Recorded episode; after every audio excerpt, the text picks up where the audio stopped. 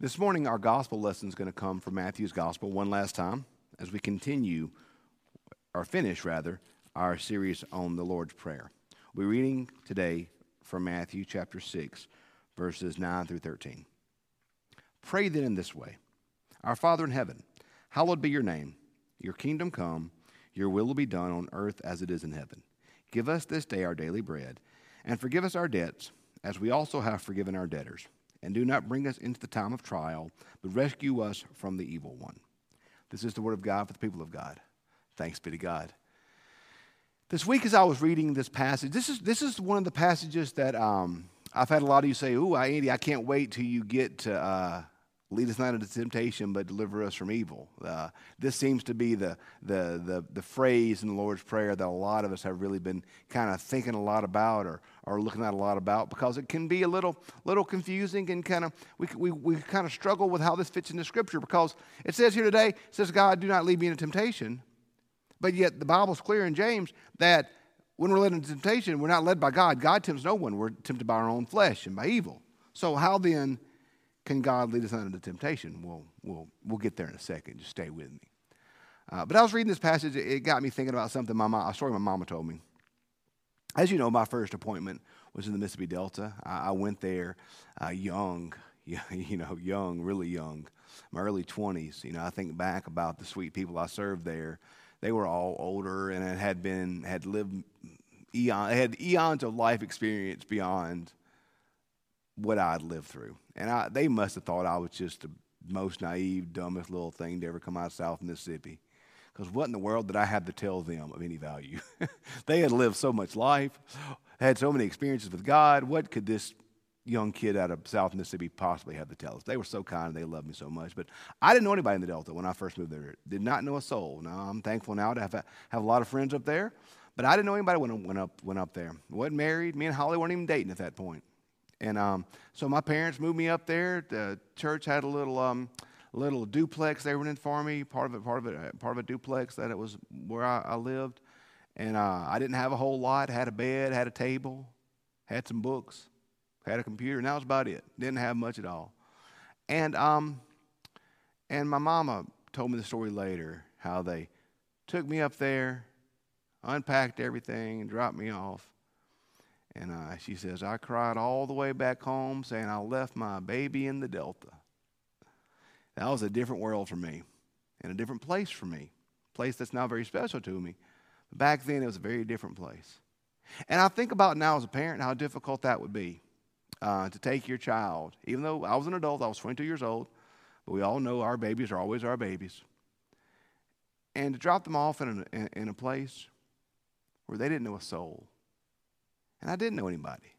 I think about how, how challenging that is for our parents when our kids go off to college if they don't know anybody there. If they if they if they if they're kind of going off in the world, or maybe they get that first uh, first job, where they move off to a new town or to a new place. We think about we think about that that fear of the one that we love being alone. I, I, my dogs they're not my children, but sometimes they act like it. They have this weird thing that goes on in their heads, and I would love to understand it. Uh, but as Sarah reminds me, they're dogs, they don't really have critical thinking skills. When it thunders at night, they go outside and bark at it. And I always wonder, okay, guys, what, what is your plan? Are you going to bark at the thunder to make it go away? Like, what is your plan with this thunder? So they'll go outside and bark, and when that doesn't fix it, then they come inside and typically, they'll get up real close to us. One of them will, if we're in bed, they'll, uh, particularly Rocket, the smaller one, he'll snuggle in between us. Stitch, the, the bigger one, he'll kind of get on the couch and go to his comfort spot and amongst all of us. They're afraid. They're afraid at that moment. Just like my mom was afraid. Mom was afraid that she'd left her child in a place that she didn't know and that he didn't know, and he was all alone. My dogs are afraid because they don't understand thunder. And they want to be up next to us. So I think, honestly, if you look at both points there, both illustrations, you know what I think the overriding emotion beyond fear is? It's that fear of being alone. Mom was leaving me alone, the Delta, not knowing anybody. My dogs were afraid of the thunder and they don't want to be alone. It's that fear of being alone that's the driver of what's happening in these moments. Today's passage is one that we've heard a lot, that we've prayed a lot, and that we've thought a lot about. Lead us not into temptation. Here's what I want you to understand about that first part lead us not into temptation. The word temptation there can be seen as really more of a, yes, t- temptation, without a doubt, but also, it can also be understood in this passage as a time of trial, a time of testing, a time of struggle. And I did a lot of reading on this because I think the thing that many of us struggle with in this is the, the concept of God, don't lead me into a time of, of, of do not lead me into temptation. Once again, the Bible's very clear God does not tempt us. So when Jesus is praying, do not lead us into temptation, that, that's more of a rhetorical way of asking for God's protection. Because there's this baseline of assumption for Jesus and a baseline of assumption for the writers of Scripture and a baseline assumption for us as Christians that God is not going to lead us into temptation. We know that to be true. So when you're asking God not to lead us into temptation, you know He's not going to do that. What you're asking for is God's protection in the midst of temptation.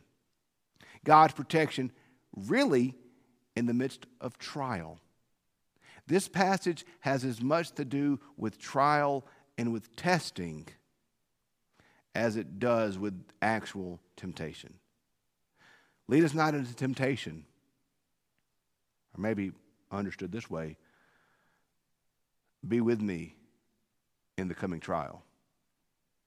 Be with me in the coming struggle. Be with me in the coming testing. That's what the prayer is really, this part of the prayer is really about. God, do not leave me alone when the trials come. God, do not leave me alone when the testing comes. But be with me. Be with me even when challenges come. Because here's the thing we see from Jesus we see from Jesus that Jesus, the Bible, I love how Hebrews says this. Jesus has been tempted as we are, but has, has, has, but we have not gone so far as to shed our blood in the way that Jesus shed his. We see overarching, and this I think this is important for us to understand for trials and temptations. We see in Scripture Jesus faced both. We see that Jesus was led by the Spirit after the baptism into the wilderness for a time of fasting and prayer, and then he faced trials or temptations. The devil appears, as we talked about last week. Take this, take this bread and turn it into, take the stone, turn it into bread. He faced temptations or trials that were physical, that were, that were emotional, that were about devotion to Jesus when you look at the temptations. But that wasn't the end of Jesus' tempting, the end of Jesus' temptations or testings. You look across all the scripture. You have some that we can assume because scripture doesn't say this, but I think it's a safe assumption to feel like Jesus faced a lot of trial in his ministry, didn't he? Because look at his ministry. Nobody liked him, at least none of the religious leaders.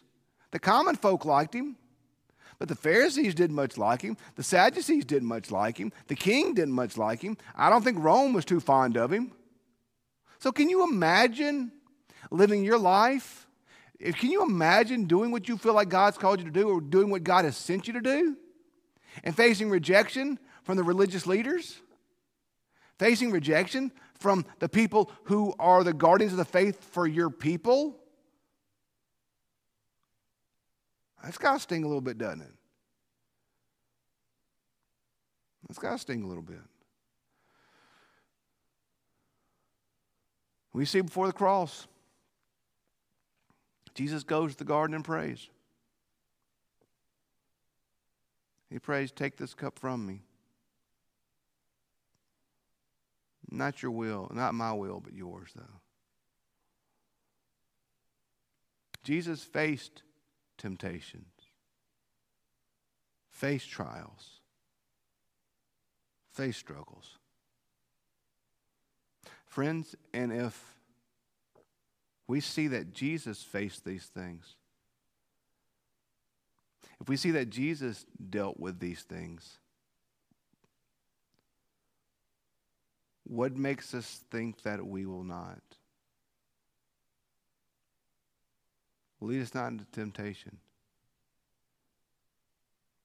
but deliver us from evil. Don't let me be alone, God. When the trial comes, when the struggle comes,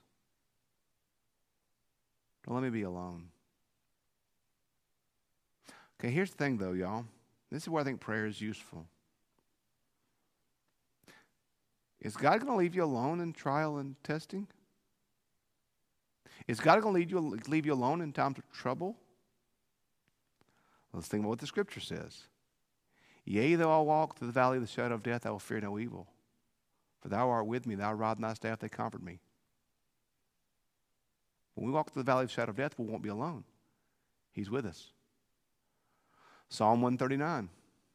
Even if I make my bed in hell, still there you'll find me. Romans 8. What can separate us from the love of God in Christ Jesus our Lord? So the reality is, we're not going to be alone. Much like my dogs are not alone when the thunder comes, we're right there the entire time. When the trials come, when the testing comes, when the temptation comes, we're praying for God, don't let me be alone. Well, the reality is, we're not alone. Because God does not leave us in our trials. God does not leave us in our testing. God does not leave us in our struggles. As Scripture says, God will make a way out of them even. So, really, we're praying for God to not leave us alone. What our hearts need to understand, though, is that we need to be, we almost need to be praying, God, open my eyes to your presence. This prayer is asking God, really, to allow us to understand and feel that He is with us at all times, even in our trials, even in our testings, even our struggles, that we are not alone in any of this. But that He is with us. He does not leave and He does not forsake. We're going to face trials, and we're going to face temptations, and we're going to face testing. There's no doubt. But we're not alone in that. Then he says, Deliver us the, the NRSV that I read from actually gives the appropriate translation deliver us from the evil one. We pray, deliver us from evil. But the word for evil there is not talking about a concept as much as it's talking about an evil. One is talking about Satan, the devil. The power of evil in this world, not some mythical, metaphorical concept of some great unknown evil, but, but, but evil, y'all. And, and I, think, I think this passage reminds us that in the same way that there will be testing, in the same way that there will be trials, in the same way that there will be struggles and, and fears and worries and doubts, and there will be all these things, there's also going to be evil. There is real, actual evil in this world. There is. There is real, we will confront real, actual evil in our lives. Evil is not a concept. Evil is, evil is a reality, and evil is an entity. There is, there is right and there's wrong. There's good and there's bad. There's good and there's evil. We live in an age right now of relativistic morality where really what, what's right is what I want it to be. And that gets us in trouble because you go back and look at the book of Judges, everyone did what was right in their own eyes. And if the devil can get us to believe that there aren't things that are true, that there aren't things that are good, that, that if there aren't things that are right and there are things that are wrong, then we're just going to be dancing on our own graves because we're going to, we're going to be so, we're going to be the dog chasing our tail. Not truly living out what God wants us to, to do. C.S. Lewis says there's two equal and opposite errors that our race makes for the devils. One is to disbelieve in them completely, and one is to become overly infatuated with them. He said he, the devil is pleased with either choice. There's evil in the world. And we don't need to deny that. Anything that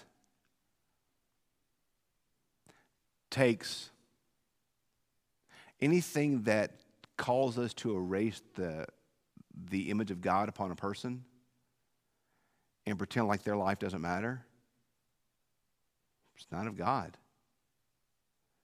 As I told you before, we have to, we have to truly live with a culture of life, valuing all life the unborn, as well as the life here on the earth, as, as well as the life that is born.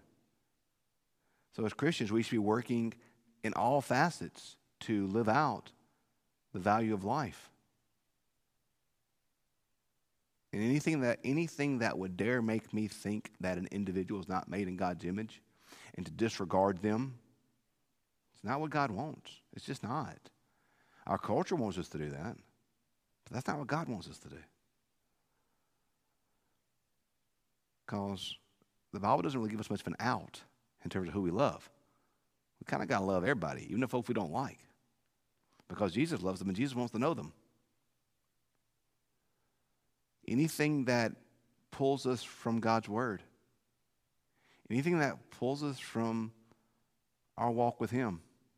Jesus says in the, one of the gospel readings this week that uh, if your eye calls you to sin, pluck it out. He's not telling you to literally pluck out your eye. What he is telling you to do is take seriously the power of things that pull you from Him.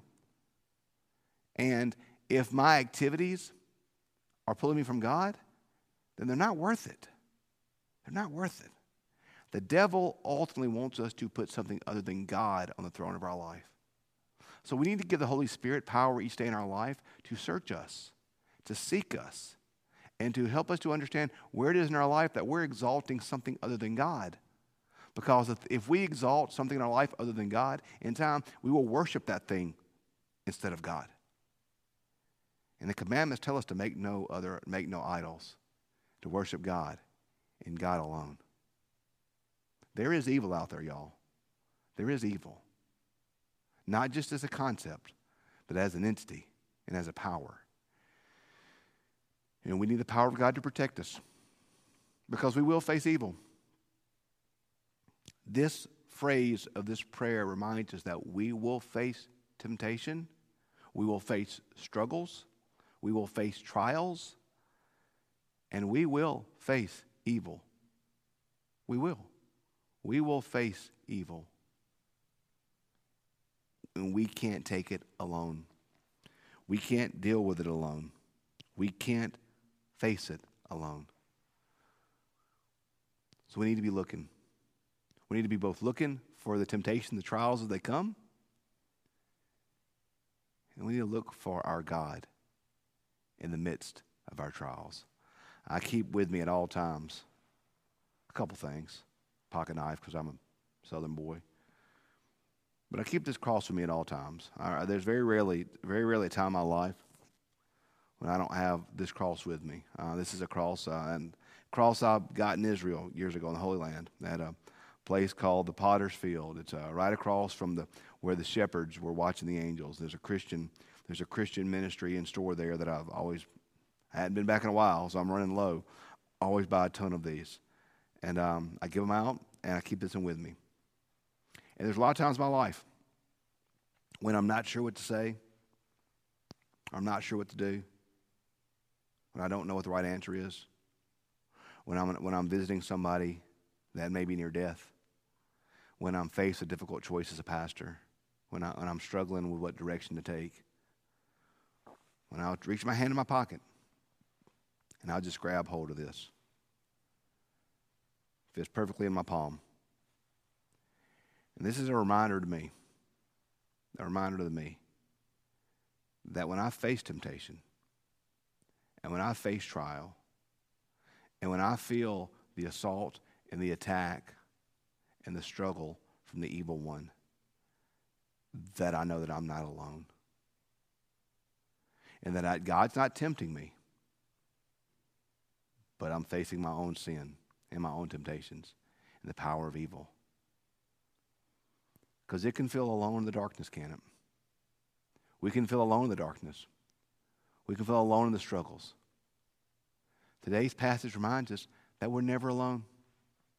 That we're never alone. That God will not leave us in temptation, that God will not leave us in trials, and that God will not lead us even against evil, but that we are never alone. And I think that's the greatest fear, one of the greatest things the devil does to us, is he makes us feel alone. The devil's a liar. Don't ever doubt that. The Bible says the devil's the father of all lies. In any voice that tells you that you're alone, it's a voice that's not of God. You're not alone. No matter how hard the struggle may be, no matter how great the temptation may feel, no matter how evil it may look, you're not alone. Now, I wasn't alone, I wasn't alone in the Delta. You're not, not alone now. Never forget that. You're not alone. God is with you. Let's pray. Father, we thank you for the gift of your presence with us in trial and testing. We thank you for your gift of your presence with us in all of life. God, give us the courage to be reminded that we're not alone, no matter how challenging it may feel, no matter how hard it may feel, no matter how alone we may feel, we're not alone. Lead us not into temptation and deliver us from evil. We love you. We ask it in Christ's name. Amen.